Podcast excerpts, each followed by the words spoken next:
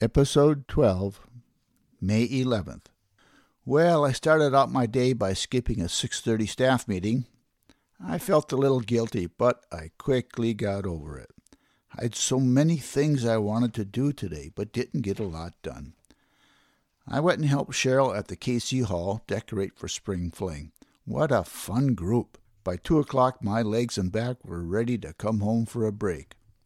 Dave's work had an open house for the employees and families, and it was nice to see a lot of those people. I'm actually getting to know many of them. My mood was pretty upbeat today. At the open house, I sort of felt a little why me? Will I be around for retirement? What will my quality of life be like? I can talk upbeat and try and stay positive, but at times it really seems unfair. I better go to bed and get some sleep.